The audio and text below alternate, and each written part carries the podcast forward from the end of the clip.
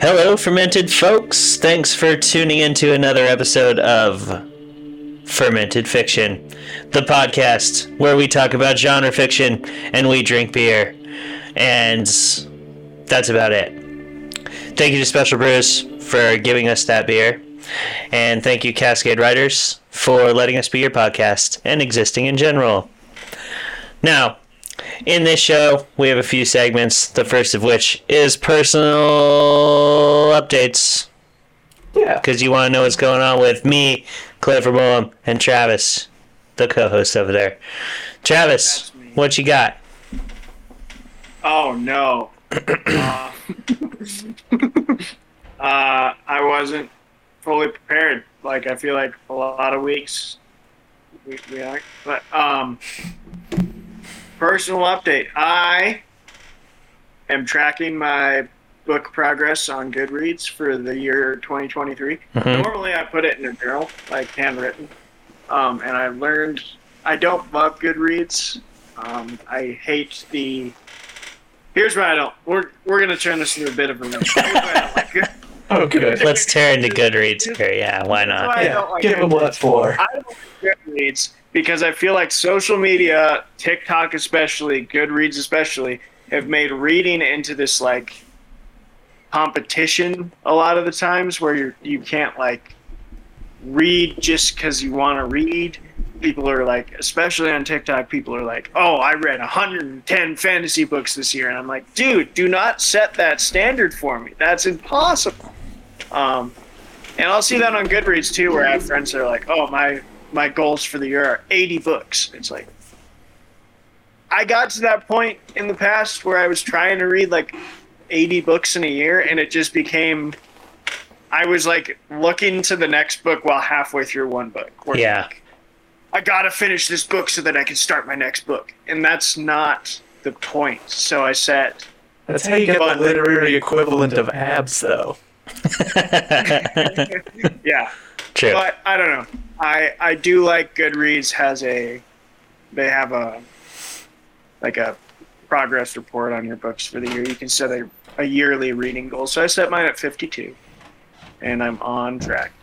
And I'm tracking that. I have read six books as of this the week we're talking about stuff. The week this episode previews I've probably read more, but you know, yeah. That's my life update. This show is good for reading lists. That's for sure. Colin's gonna crack a beer on here. Oh, what a legend. Yeah. Absolutely. Yeah, you'll want to get that. I like that. I like that Goodreads is a social media platform built around reading and writing, um, and book Yeah. reviews. If they got their ISBN settings right. Oh! Oh, I didn't. I didn't know this was going to be just the whole good. I guess everybody hates Goodreads. That's how we're doing this. I don't hate it. I don't hate you, Goodreads. I don't like what it You're still Amazon bottom. TikTok is worse for for competitive reading. Yeah. See, I Yeah. think you're just doing your algorithm wrong. he does a lot of booktube. And booktube's going to do that. It's going to get into the competitive reading situation sometimes. Just look up some Reading- obscure other talks and just get them in. Get them in there. Reading should not be competitive. Okay. Maybe. What a socialist. What's your life? What's your life? Do you think re- these people are always trying to be competitive, or do you think they're proud? And is that allowed, or no? I think they're probably proud. I think I, I follow a couple of them that are definitely just proud and definitely just read a lot, and that's what they do for their free time, and it's awesome. I follow this one lady, I forget her name, but she reads like 120 books a year. But like I have never gotten a sense from her channel. She reads like four books a week, Yeah. and it's just because it's really fast, and that's like what she does, and it's insane. Hmm. But um, I get this sense from other people that it's like, yeah, that your T, I don't know, you have to like power through your TBR, and it's like, sometimes I just don't want like don't want to finish a book. You know, Mm-hmm. and maybe I Well, the only thing that makes you smart and interesting is how many books you've read. Obviously. Or how many books you can make it seem like you've read. No one's going to have sex with you if you don't read books. Better for me. Yep. Yeah, I I'm glad about the the audiobook came along. Now I can say I've read lots of books, and you know who are you to say I haven't? Like, I wouldn't have got through Moby Dick if I didn't have an audiobook. I can talk about them. I mean, I'm, I would still just skip Moby Dick. Yeah, that's skippable. Probably just. What you like, Moby Dick? over heathens in this room. Wow, stuck this with. guy. Yeah. These unwashed, uncouth barnacles. I'm paid. What are you talking? Fiddlesticks. No one, This no guy, this guy is always like, it's too slow, it's too boring. And then he's like, I love Moby Dick. Uncouth Dick. names. Whatever, Colin. Get the f out of here, man. There's no way you like Shell Moby Dick. shit. Am I the only one with an English degree here? No. No, there's three of us. There's actually three of us here. Yeah. There's only one person who doesn't have that. Just Be Yeah. cool. And he loved Moby I think that's pronounced Moby. in space have landed. Their names are Collins. Anyway. All of them. Anyway, anyway, what is your life update? I love Goodreads. Go Goodreads. And turtles. That's what I say. That's totals. And I actually do. I like Twitter too, so sue me. Oh God. Actually, you can't really edit that out, can you? you have to give it a little blur. We can we can blur. s- I yeah. I guess I have to blur the middle fingers from the last episode. No, too. we blew all of our special effects on the last episode. Yeah. The Yu-Gi-Oh portion for Travis. It was important. Now we have to do it again. Go back to Two the trap card. in a row. yeah. I want speed lines, by the way. When I said that Goodreads line, because that was a fucking banger, dude. All right, moving on. Part two of the show. The part that Pedro Pascal comes for, the part that Pedro Pascal loves, and the part that uh, hashtag Pedro Pascal loves us for. We love you, Pedro. We love you, Pedro. Thank you, Pedro. I mean, whoever rolled higher prayed harder to the Pedro. That's true. I know Yeah, I prayed pretty hard today, so we'll see. Um, Come this segment is called White. Oh, that's what it's called. This segment is Take not that out of called White. context. Travis should uh, have a white dice, is what I was trying to say there. Um, this segment is called Force Entrollment. Thank you, Philip Richards. Travis, like H.P. Lovecraft, prefers the white die. Wow, Okay. Oh, we don't need to. We don't need to be making comparisons with people on our show. Let's, HP let's logo. stop that. I think that would be bad. I thought it was just because he came back more powerful last episode, like he was Gandalf or something. I don't think H.P. Lovecraft did that. No, I think he came back. Oh yeah, because he, he won one. He did. Let's see if he can do it again. Force entrollment. We're both going to roll these dice. That's why we made a big thing about showing you them.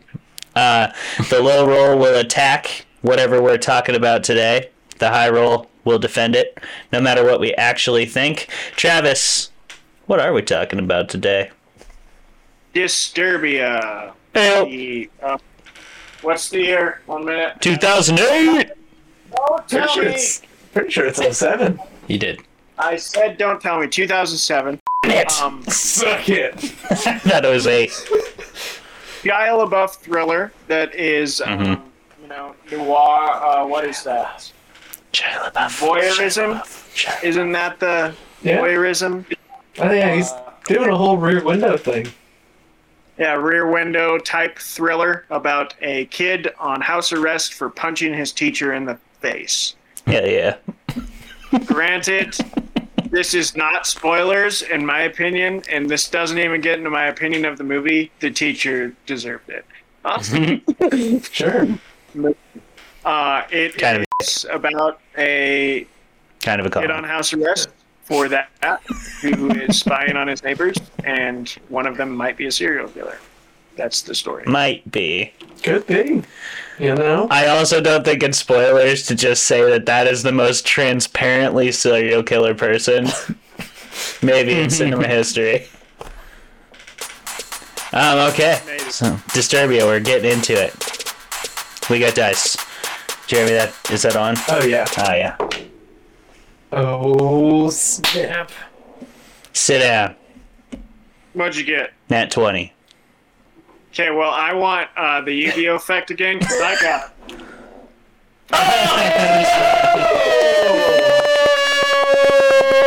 That's absolutely beautiful. Good God. We should do something for when you get a nat one. Hmm. What would what would we do? I don't know. People in the You comments, let us know. Yeah. Wait a minute. Get right Do in. that episode. You drink a twisted tea. What if uh, when you roll a nat one, you have to let Jeremy argue for you? Uh, No. that, well, you don't, you don't think I can, you don't think I can, you know, lay into a movie I haven't seen in a decade? Oh. Oh, we got the gloves up. All right, we're ready for our timer. Oh, yeah. We're here. We're gonna do some enrollment. Oh, yeah. Want a good, clean, legendary fight with Shia LaBeouf or whatever. Uh, in three, two, one, go. This movie is very nostalgic for me. Um, I was, I think, 18, maybe 17 when it came out. So, though I didn't grow up in the suburbs per se, I did grow up in a, you know, kind of out in the country. Definitely in a very, like, primarily white school and everything. And the feeling of, like, feeling trapped within your youthful circumstances is a very real thing that I think a lot of young people feel, no matter where they grow up or what circumstances they grow up underneath. Um, and this isn't to say I had any kind of a bad childhood or anything. I did not, but I definitely felt trapped where I was and like always wanted to, you know, go out and explore beyond my boundaries and discover new things. And you know we all we all want to meet the the awesome girl next door. So i think there's a lot of like dream realization and nostalgia that comes back to me uh, when i watch disturbia. Not to mention I think this show actually really flies under the radar for being a much better movie than it gets credit for. Because I think on the surface, it looks like a pretty surface level movie on a, in a lot of ways. It is like Suburbia. It's a serial killer movie. It's a teenager movie with like famous 25 year olds playing the teenagers. Um, and in all these ways, it's a pretty typical like slasher um, on the surface. But when you actually watch it, there is a lot of improv dialogue. There's a lot of incredible performances. There's a lot of great comedic relief, awesome editing, awesome timing of the dialogue, the sequence of events, the tension, the release of tension, the tension, the release of tension, uh, the just the basic storytelling elements in this in this movie are very very solidly done and i think it's a good example of how you don't necessarily need to reinvent the wheel to make a really good movie. Um, i don't think that this movie particularly reinvents anything or like blows anybody's mind per se. You know it's a pretty basic hero hero journey with uh, sort of a negative character arc that trends back up at the end. But overall, yeah, I I really think it just is a great example of how you can take a simple idea, like kid stuck at home, watches neighbors, sees neighbors doing unsavory things. It's pretty basic.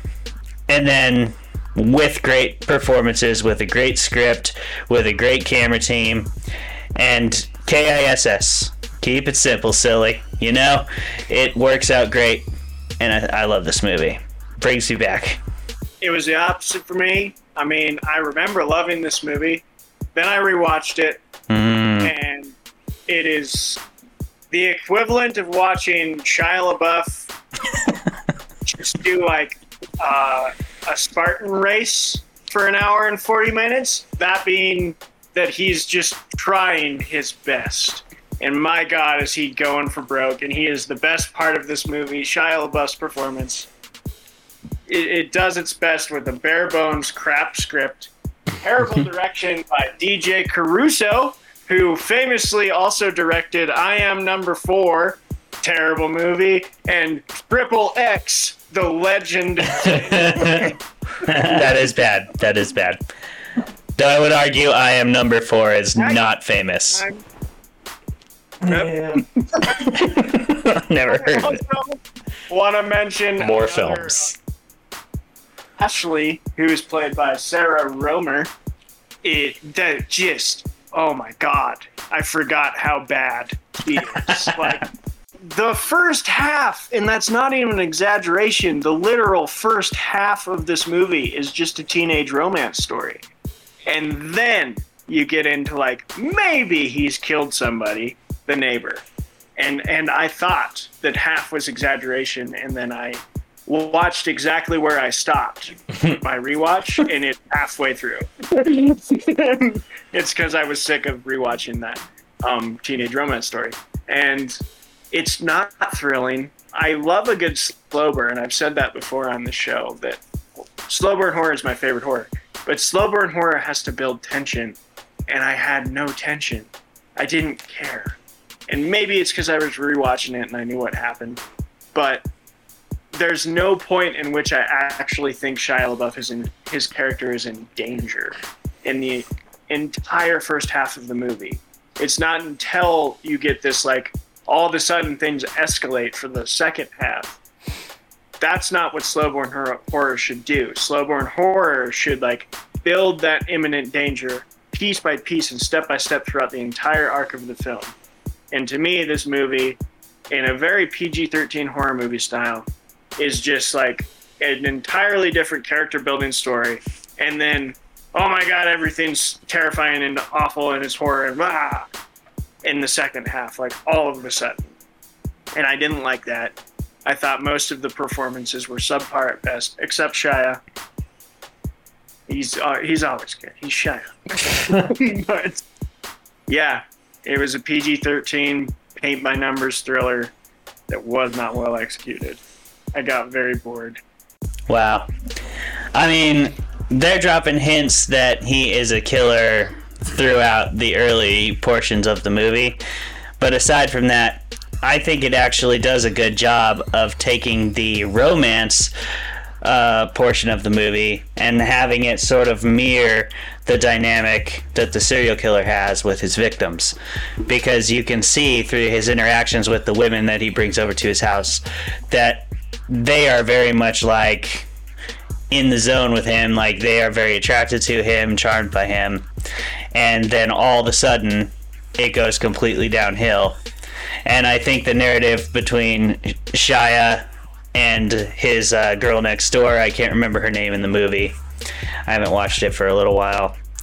Um, but i think they do a really good job of the movie kind of mimics itself in that way and it sort of builds up slowly throughout I don't don't think you see those scenes. You see one scene where they're like recording him through his window and he's like talking to this girl and like tries to kiss her and then she like backs away and then they dance and he's all seductive.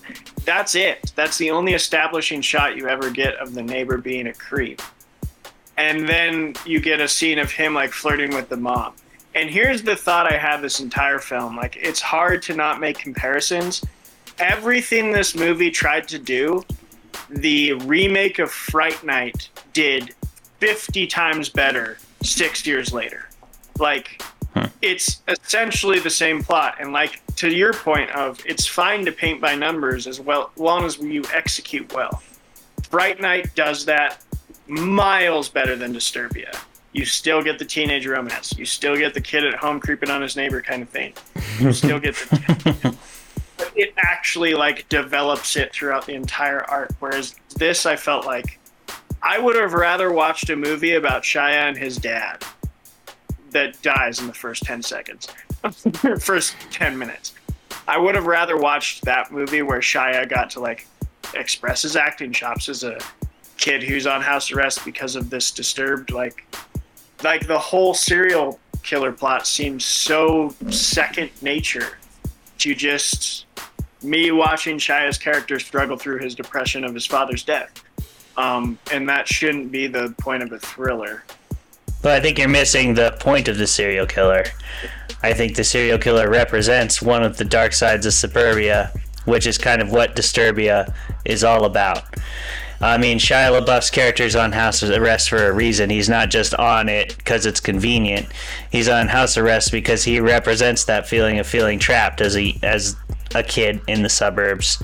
You know, it's supposed to be this place that's all pristine and beautiful, but the thing about the suburbs that kind of sucks is there's nothing there except for people's homes. And in a lot of ways, that makes it a cage because you can't go like two inches over your own property or on your neighbor's property, you know, and you might have a good relationship with your neighbors, but you don't always know who your neighbors are. And that's the rest of the dark side of suburbia. You don't know what's going on behind these closed doors. And we hear all these stories about things that happen in suburban neighborhoods, especially serial killers. That happens all the time. And I think that is a big point uh, that needs to be acknowledged here is I think that's what the serial killer plot line is all representative of. It's like you don't know who your neighbors are sometimes. And there is horror there. Beer the week.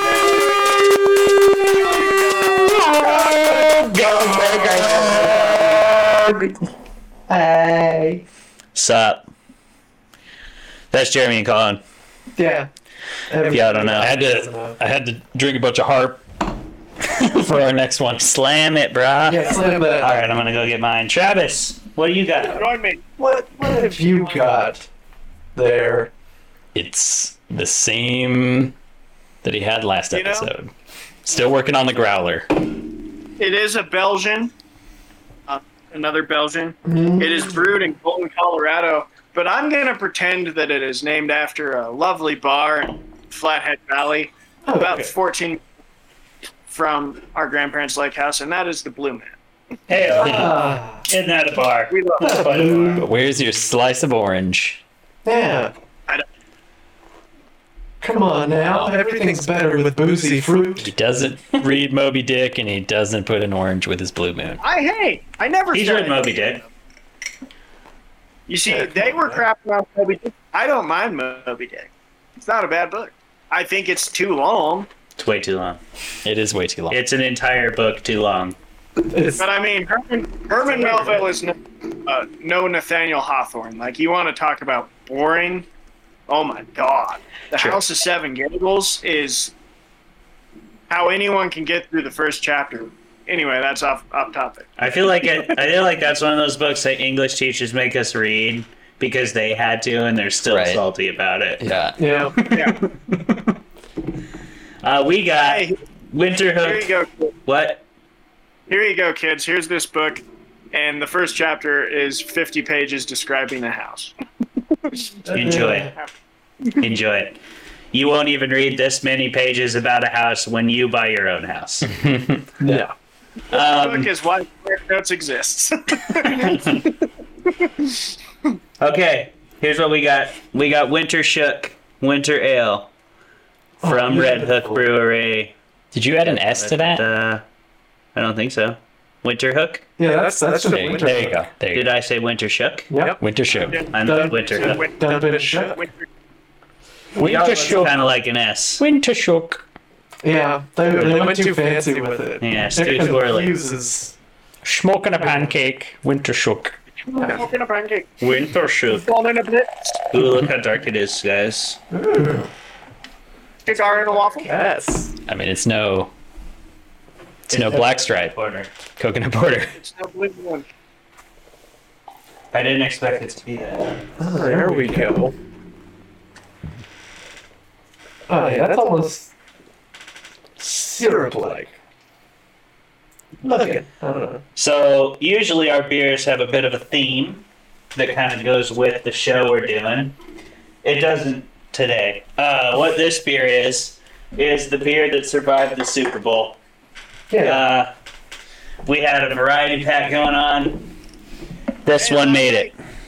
Is that from my Christmas calendar variety pack Yes. that I accidentally left at your house? Yes, gone. How dare you. Did it travel across three states? Yeah. It's gone. We uh Great. this is the last of it here. Um this and and the big Ballard back there because that is the other beer that survived the Super Bowl. Oh, there you go. I'd like to real quick before we press on and before Travis drinks his blue moon, I'd just like to take a moment of silence for the birds. Silence. oh, there we go.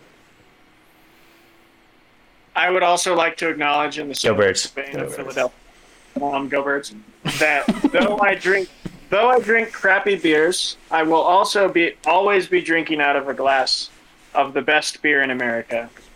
Boom. Go birds. Is it Pennsylvania Brewery, oldest brewery, oldest American brewery, uh, independent brewery. I'll give some snaps to that. No snaps from Colin. Colin hates Philadelphia. Yeah, Colin hates Philadelphia and Really all of sucks. you. So, And loves and loves Moby Dick. Yep. Absolutely loves Are we it. not cheersing? Cheers with me. Oh yeah, cheers. oh, okay, yeah. Pink, Jazz. pink, pink. Prost.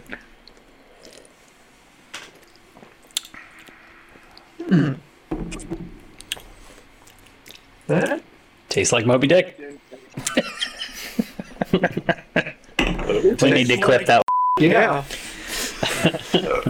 That's uh, well, I, I don't know that nobody's tastes like this, but Santa Claus. and I'm glad I don't know. like when he climbs off that sleigh after a long night of Do you think it's just tasting like straight red hook? This is a Christmas ale. It's a winter ale. It's pretty Christmassy. I bet that's what Santa's slugging down. He's got a long night. Yeah. Why do you think he looks so rosy? You know? it's not just from the cold. He's got some very warm clothes on. Yeah, he's he's insulated very well. He got me warm inside and out. Yeah. He gonna deliver them presents and happiness to them children all over the place. Oh yeah. didn't do mine in one For shame. three episodes in a row. I get full. I hear you. I hear you. We don't chug anything up. We don't even finish an entire beer each episode. So I do. I know. Yeah, you're really holding it down over there for beer of the week. Yeah. Because he demands it of himself. He does. High standards. Now, Peer pressure Passion. from himself. the people asked, and the people were me. Yeah, that was that was all the people. Yeah, That was all- a hundred percent of the people who asked for that have been satisfied. Yeah. It was a. You've had those shower conversations. It was a shower conversation. It was. Should I get drunk every? You, you really should get drunk. Yeah. You do it. You do it for the show, and we all appreciate it. Yeah. Listener, do not get drunk often. It's bad for you. You could get drunk every show. Um, per our rating system, our show is best after 10, 12 beers. Yeah. I think that's where Give yourself some credit. Get them from Special Brews. Yeah. If you're in Lynnwood. Boom. Earning that sponsorship. Yeah. All right. You got some. We got some segments to do. We've drank All right. beer. First, we're going to go over to Colin for fun facts. Uh, that is what this means now. That's Yeah. good. Yeah, we need to have ripples on the screen as we go into a dream montage. That's some pretty good ripples. I thought we were doing Cthulhu stuff because we talked about Lovecraft You can do Country. that. It pretty Ripley. He's super Ripley, bro.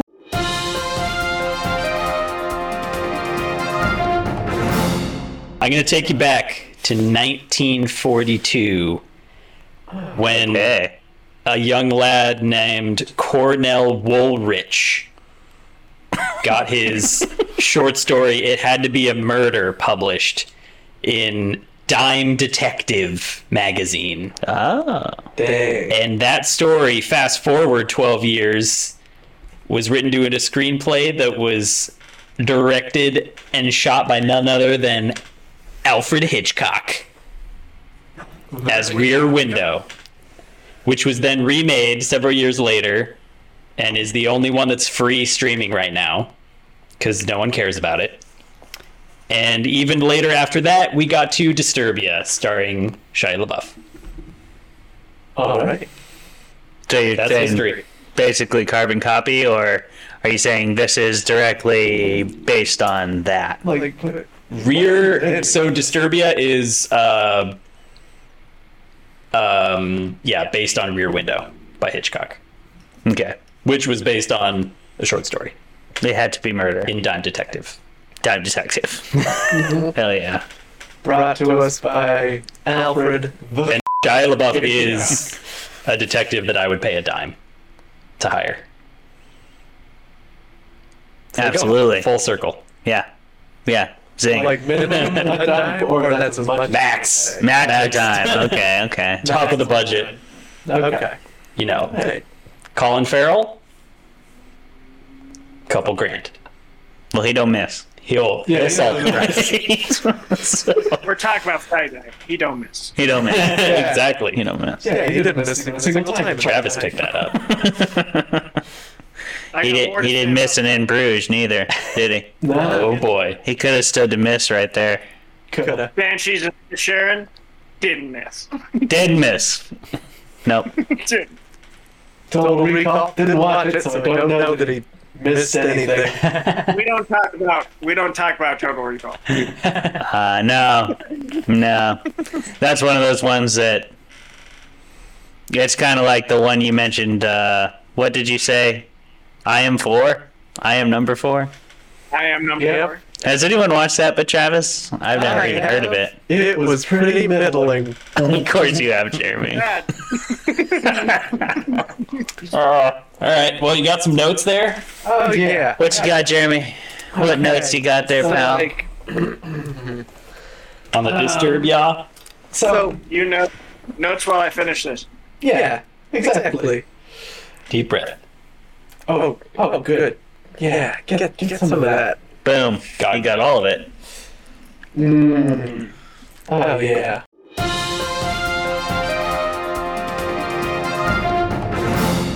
So this movie it follows a pretty oh god follows a pretty well well established trends of like when when teenagers are the protagonists, teenagers are younger, adults are the worst. Every single adult exactly the worst. Mhm. You know? And that's the kind of wholesome Even, stuff that I like. That I what's her name? Carrie-Anne Moss? Yes, you, you Especially. I don't know. I didn't actually rewatch this for this, but you know, I'm I the only one? I tried, man. But then the Super Bowl happened, and uh, okay, go birds. I'm gonna like, go watch football for a few hours, eat lots of food, and then be sad. I drove all the way from Portland to here, and the game was still going. That's yeah, So yes, That, that, Here's that the Super answer to your the question. show. Yeah, I yeah, guess yeah. yes. Notes. Ten notes. There we go. Yeah. Criminy. Adults are the worst. Is that a bummer? Yay. For sure. 2007. What a year. It was. I assume. I don't. I was 15. uh, let's see. Um, I have a note that is. Yeah, I, I always keep wondering whenever I see Shia LaBeouf, is Shia LaBeouf just. Is he, he's a good actor, right? He's a good actor. He's Nicolas Cage, right? I, He's a young Nicolas Cage. He's a not. No, he's way better than Nicolas Cage. He's. It's up in the air. Jury's out on that one. I think he- But yeah, it's weird to think that he's this. He gets typecasted really well. as like an insane person, just running around like a psychopath. Yeah, why not? It's weird to think that he's a good actor, even though he's been in so many Transformers movies. That does put a damper on it. He was actually only in two Transformers. He was in three. Yeah, he was in three of those. Was he in three? Minimum three. He Yeah, was only in you're thinking of uh, of your boy. Uh, Mark Wahlberg. yeah, Mark. Yeah, boy. Yeah, Yep. Same Yeah, wavelength. thinking of Marky Mark. And I can see the confusion where he similarly, I assume, ran around like a psychopath, just yelling at people and had the muscles. Yeah. yeah. Boston. Yeah, he's from Boston. Spider Man. Yeah, it's Spider-Man.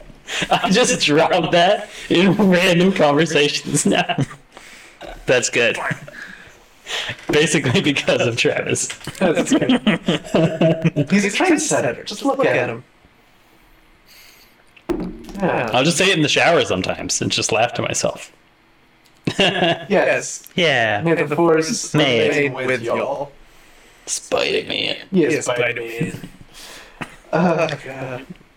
And, you know, Travis was talking during the during the debate that he was being distracted by something. And the only thing I was ever distracted by watching this movie is just wondering, like, is the Rihanna song? Is there, are these related in some way? I did that too. No. Like, was it? Uh, yeah. Did they have anything to do with each other, or was that just a coincidence? I think it was I a think coincidence. they might play Rihanna's Disturbia in the end credits. I mean, you would you would want to. That only makes That's sense. the only relation.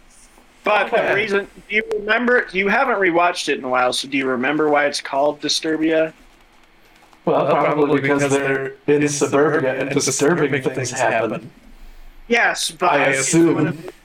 they're like they're like, oh, they mentioned the title in the movie. It's there's a scene where um, they're watching the neighbor for the first time together, him and Ashley, and the girl that he's brought home starts dancing, and they start trying to match music to her dancing, and they match. Um, it, I think it's like Paradise and Disturbia, this like Mm-hmm. old 60s song matches to her dancing, and Shia LaBeouf's character is like, wow, Paradise and Disturbia, you never would have thought.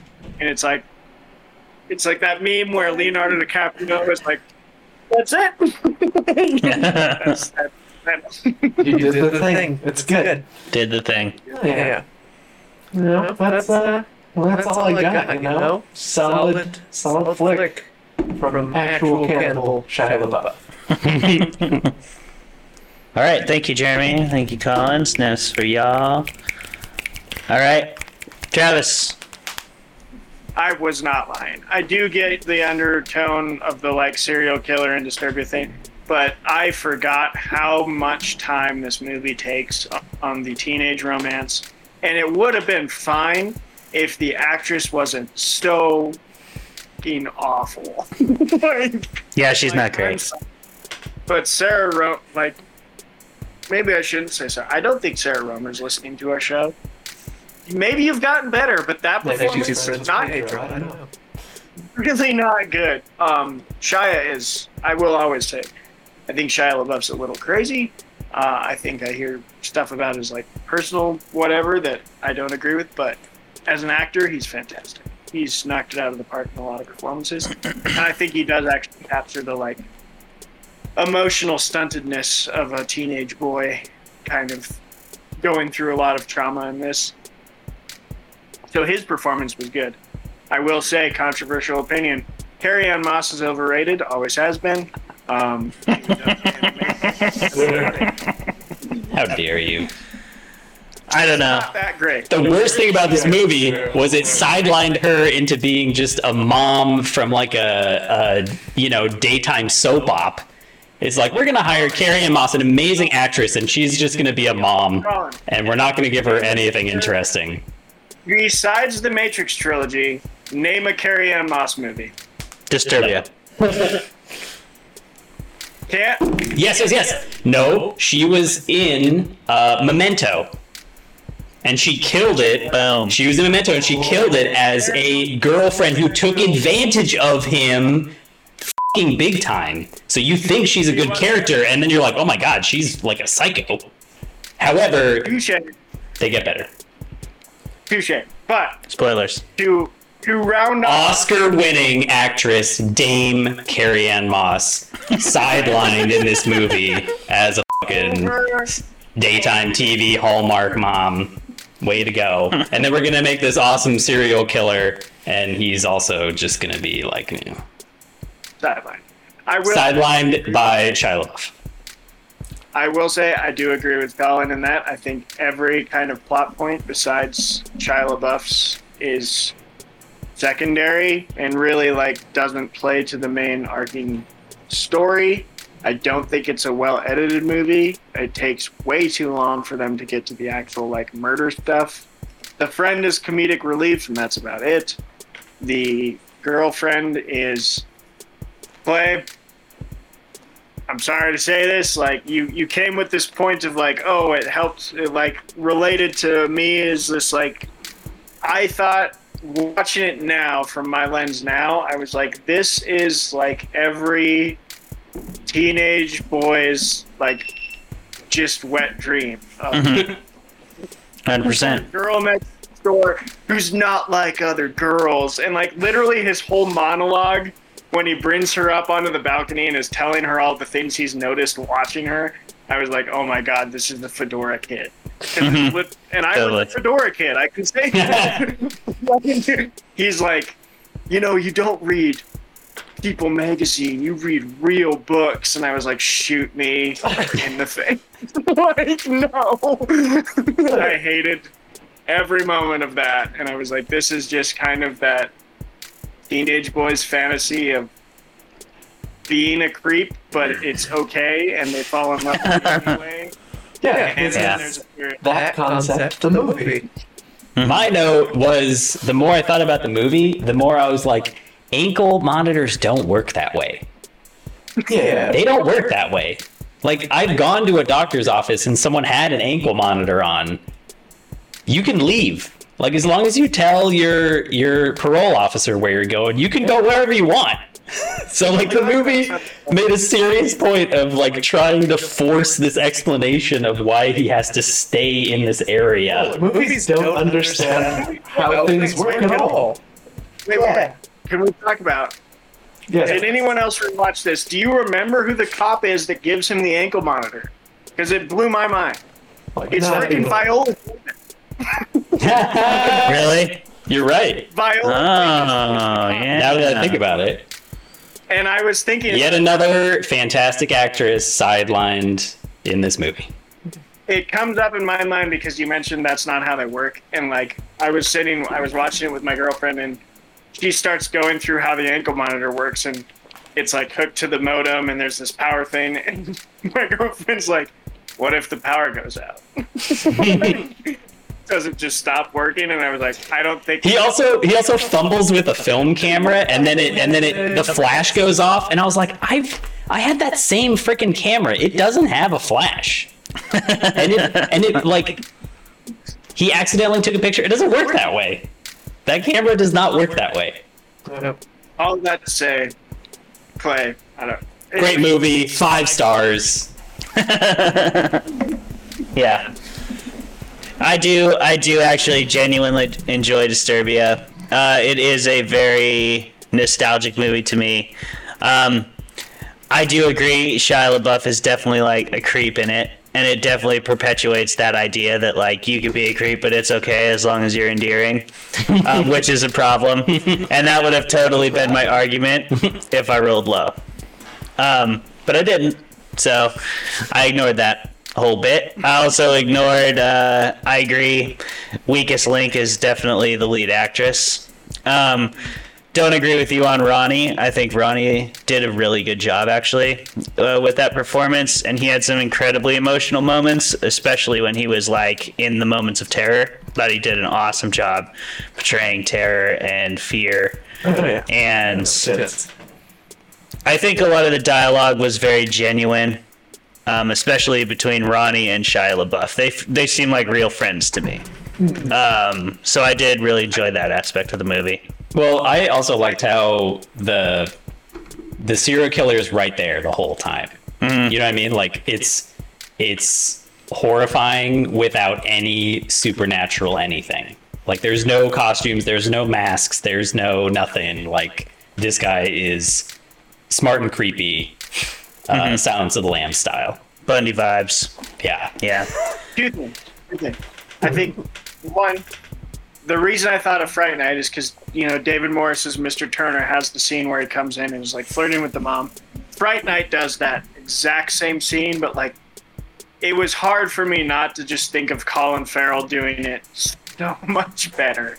'Cause he Yeah. do- I will never forget Colin Farrell's like. There's this subtle scene in Fright Night where he can't enter the house without permission, and Anton Yelchin's character like hands him beer, but then like pulls it just inside the doorway, and it's the moment that Colin Farrell's vampire realizes he knows, and there's just this moment there. And I thought of that, and I was like, they just did it better. But the other thing is, I think, I, to your point, Clay, I do think Aaron, you, I'm being a little un, unfair to Ronnie, and that's just because if you look up Aaron Yoo's uh, kind of filmography, he's been ever since Disturbia, he's been typecast as the guy from Disturbia That's because he did such a good job. he does a really good job, but it's just like I've never seen him do anything else, so I wasn't getting. I don't give him like enough credit. But Well, like, I when you think want the best, you get the best. Because of this performance that he got cast in like 21 Friday the 13th, Nick and Nora's Infinite playlist, and they're all the same character. That is unfortunate. But you can't actually hold that against this movie. Again, that kind of me uh, is a testament to the movie. So, in or his role in it, anyway.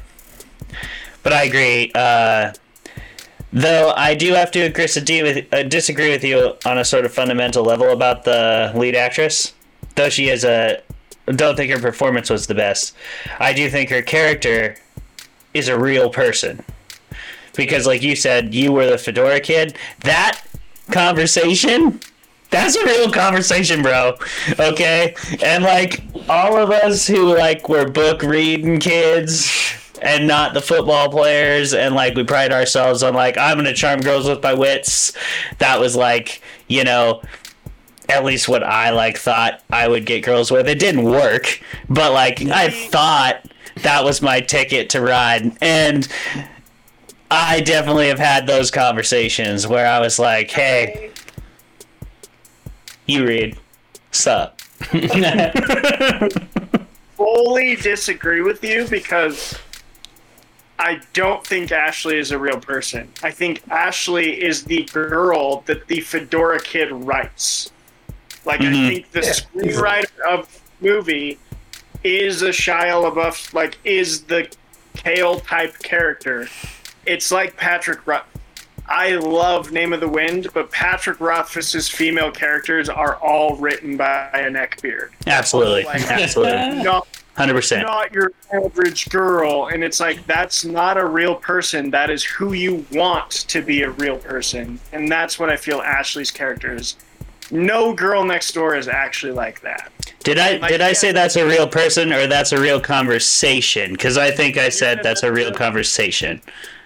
i think you said at the beginning that that's a real person but then you went to real conversation. Okay, But- I I think you might be right. That's what I'm double checking it. I'm not actually sure if I said I- both. We may never know. hmm i do think that's a real conversation like i Yeah, yeah. and i mean i've done a lot of like reevaluating like wow i was a, a douchebag in high school and Absolutely, we all were. Shocking. That's that's what high school was for. I do. I do remember seeing a like making of for this movie where they all all the actors are in it and the director and screenwriter and stuff. And like the screenwriter was talking about it and the director and and they were like, yeah, we were just like wanted to get that voyeur sort of modern life, modern technology, and like looking into other people and that that you know voyeur understanding and lens on the world. And I was like, who who who are you making this for? what do you mean? The voyeur? Like the voyeur? You. You're talking about you. You are talking about you're a voyeur. You're, you're talking about. And you wanted to make a film about that. What that word was when you said it. Right. yeah. i think what really like It's a style of porn, and that's what you wanted to do. PG 13. I think what really lifted the veil for me was the there's a character in the movie that's oh what do they call her? She's like a popular girl in the class that has Skinny Psycho? bad- yeah, skinny psycho, and there's like a few moments where they have these points of like Ashley like runs into her in a store and accidentally calls her skinny psycho, and she's like clearly upset. Mhm. And there's a moment where the narrative could have like taken some time to say like, we're all people. Like Mhm. even the popular kids have their shit and are struggling through things, which took me a long time to realize um, because I was a fedora kid. But it doesn't do that. It just gets past it. And then the next scene, Ashley literally is just calls her skinny psycho again, and I was like, no, that's not a good message. And like that's that's just re-solidifying the fact, like just saying Kale's the hero over and over again Mhm. kind of makes that message clear of like, oh, if you're popular, you're not You a suck. good person, in it Yeah. And it's one of the weirdest things in like movies and TV where like the kids who are popular, they're all awful. And it's okay to be awful to them because nobody actually likes them. But then what? How are they actually popular then? Hmm That is actually definitely a common issue in a lot of stories. And I mean, I think a lot of stories are written by writers. And a lot of writers maybe weren't the popular kids. weren't the popular kids. Yeah. Yeah, definitely. No. But an- another Yeah. another comparison is I don't know. Have any of you seen Edge of Seventeen? No. That movie. That movie does this same narrative kind of beautifully of like the sis there's a sister and a brother character and the sister is unpopular and the brother is popular. And through most of the narrative you're you're against the brother. And then at the end you see like his side of the story and you're like oh he also has a lot he's going through. And Mhm. like he just has like a tight group of friends that happen to be good at sports. So the sister hates him. Like i don't know I I take it back. I think I did actually see that movie. Thank you for the Really? recap. now I know. Yeah. Hmm. There you go. Yeah, it is definitely paint by numbers, though. I agree with that. And uh, the female character definitely the weakest link on pretty much every level. Um, I agree with what you're saying. She is like the perception of the girl next door from the point of view of our main character more than she is a real, like a real, well realized character herself. I have to agree with that. I think when it gets to the horror, though, when it gets to the thriller portion in the second half, well, well done. Mm-hmm. Like I will, if I would have rolled higher, I would have said that. Like I think the the tension of him being like can't really leave his safe haven because of the the ankle band is a cool narrative. The cops coming. Well, just nobody trusts him. I mean, it's that classic, you know, Spielberg. The kids know what's going on, and none of the parents or cops or adults will believe them. I did like that. I thought I just thought it took way too long to get to it. Hmm. I don't know. I don't really agree with that. I did kind of like that. I felt they dropped a couple things, but just enough. Uh, and when you rewatch it, I feel like you notice it a little more. But you just did that, and it still didn't do it for you, so that's okay. Um, what else was I gonna say? I do. Lo- I do love that actor that played the serial killer. Forget his name, but I've seen him in a lot of things. Yeah. Yeah, he was good. So, is Travis the only one who rewatched this for for the show? I didn't need to. Is that why I've watched he's the only one Disturbia. who thinks it's bad? No, my my opinion on Disturbia is solidified. okay, that's good. I lived in CQ, as you know, and we didn't have internet. That's true. Um, We only had Disturbia. I had a DVD case, DVD. and it had maybe 20 movies in it, and one of them was Disturbia, so I've seen it more than it warrants Yeah. uh, watching. Like, it isn't a watch it 20 times movie. I could have probably been good watching it maybe three times in my entire life, like tops, but I've watched it maybe 23 times. So. Okay, yeah, Wow. I get that. My DVD correct collection grew a lot in CQ. it had to. It Yeah. had to. I I bought all the Game of Thrones coming out. Yeah. But Disturbia was there, old faithful. David Morse was in The Green Mile, The Negotiator, Contact, Disturbia, 12 Monkeys, G. George Washington in What a legend. John Adams. He's great. He's awesome. Green Mile, especially. That's the one I was saying. I remember him 12 Monkeys. He's in I a. think I mean, I think Disturbia gets some credit because it it does a lot of it's. I mean, it's very much like Rear Window, like really not a good movie compared to other much better movies of the time. But there's a lot of stuff in it that's that sort of resonates. Like there's a lot of well done scenes that you remember later on, and that I think influenced other people and other movies and films and stuff. Well, and I do think it has good dialogue. I do genuinely think that. Um, maybe not always the best delivered, but with Shia LaBeouf at the at the helm, he is phenomenal, and he really carries that movie. And he's having conversations with al- almost every other character, almost every scene. There's is there a scene where Shia LaBeouf isn't part of the conversation, like other than if the serial killer is there without him? Right. Um, but yeah, so he's Really really scene between him and the serial killer, her and the serial killer. Right, that's the one I thought of too. Um, and like the mom and the serial killer when she goes over to apologize. Yeah. Um, but that's pretty much it. Otherwise, you've got Shia LaBeouf's energy on screen, Yeah. and that's going to bring your other actors up too. So Yeah, I think that's a does big part of lot. it.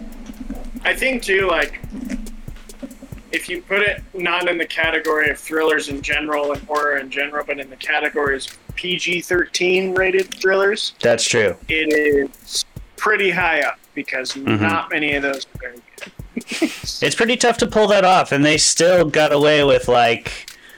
It's pretty scary, Yeah. you know, at the end when it ramps up. Uh, the the tension in the house at the end when he's in there and the serial killer is uh, coming home, and that was all pretty intense. I thought. Yeah, Yeah. How many beers? Yeah. six. I agree with that. Yeah, okay. I don't know. I was just drinking six beers every day in CQ, so it's part of the nostalgia. Yeah. Yeah, six of those, a few hits of something, I don't know. Vitamins, yeah, Vitamins. And lung I'm vitamins. gonna, have to, I'm gonna have to say twelve because Oh. watch it now.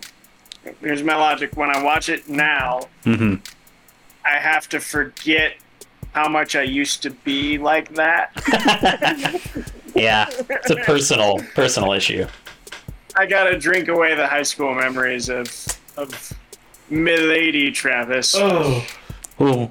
so Did you say Milady? did you, you were say doing lady that? to a person? Were you walking down the the hallway? genuine? Were you genuine about it?